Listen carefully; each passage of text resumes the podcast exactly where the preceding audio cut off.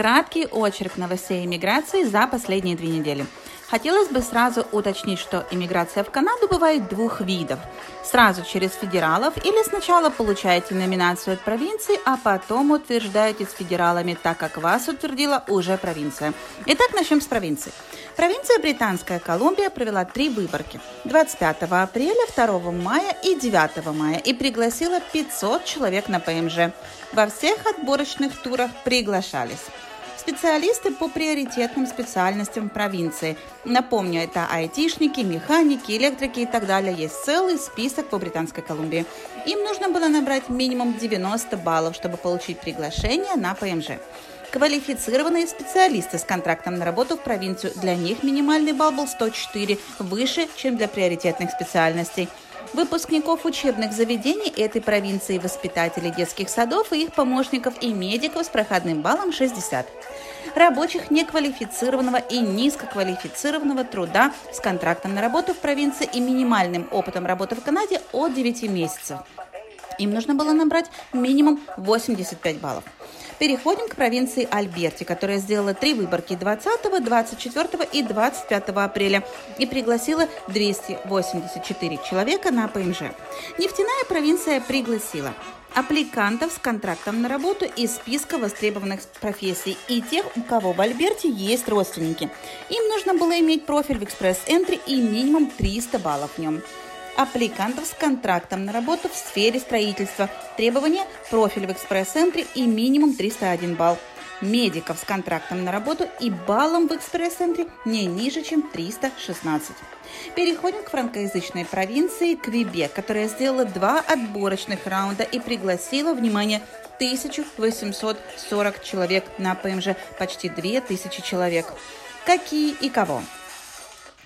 2 мая она пригласила следующих специалистов с контрактом на работу. Техников службы поддержки, айтишников, девелоперов, дизайнеров, разработчиков, графических дизайнеров, системных администраторов, учителей начальной и средней школы, медсестер, инженеров, механиков, воспитателей детских садов. Им нужно было иметь минимум 575 баллов по шкале Арима. А вот 20 апреля провинция пригласила всех, у кого был контракт на работу, независимо от того, сколько баллов у них было в системе. Главное – иметь контракт на любую квалифицированную работу. Если у вас не было контракта на работу, но вы набирали минимум 598 баллов, вы тоже получили бы приглашение. Переходим к провинции Манитоба, которая провела два раунда и пригласила 1097 человек. 27 апреля она пригласила 558 специалистов из-за границы подать на ПМЖ. И эти аппликанты в Канаде не проживали. Главным условием было иметь приглашение на работу и набрать 616 баллов по шкале Манитобы. Напомню, за наличие контракта вы уже получаете 500 баллов. 4 мая приглашение на ПМЖ получили специалисты в области менеджмента, администрации, финансов, технологов, техников, инженеров, механиков, агрономов, геодезистов, промышленных дизайнеров, системных администраторов, специалистов службы поддержки, которые уже работают в Манитобе. Им нужно было иметь контракт на работу и минимум 606 баллов. Специалисты, которые уже работают в Манитобе, но не вошли в список приоритетных специальностей вверху, им нужно было иметь контракт на работу и 650 баллов. Выпускники провинции тоже получили приглашение подать на ПМЖ, а также специалисты из-за границы с контрактом на работу. Провинция Саскачеван 3 мая пригласила 1032 человека подать на ПМЖ.